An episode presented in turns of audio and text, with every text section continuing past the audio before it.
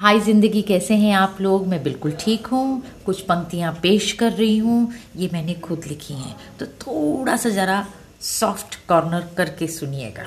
हम्म? हम अक्सर डायरी में वो लिखते हैं जो चीज़ें हमें सबसे ज़्यादा दुख देती हैं। फिर कुछ दिन के बाद, कुछ लम्हों के बाद हम उन्हें भूल जाते हैं। इस बात पे चलो आज खुद का जश्न मनाएँ। आज अपनी पसंद की चाय अपने लिए बनाएँ। चलो आज खुद का जश्न मनाएँ। चलो आज शाम को रात होते हुए देखें। छत पर पड़े पड़े ये सारा नज़ारा देखें और आज खुद का जश्न मनाएँ। बिना किसी के बारे सोचे, बिना किसी काम के बारे में सोचे, आज बस यूँ ही पड़े पड़े शाम को रात में बदलते देखें।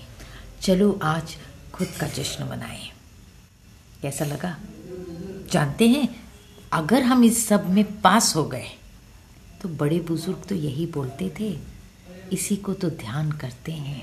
This is called meditation go ahead try it enjoy it stay blessed जल्दी मिलेंगे. Bye for now take care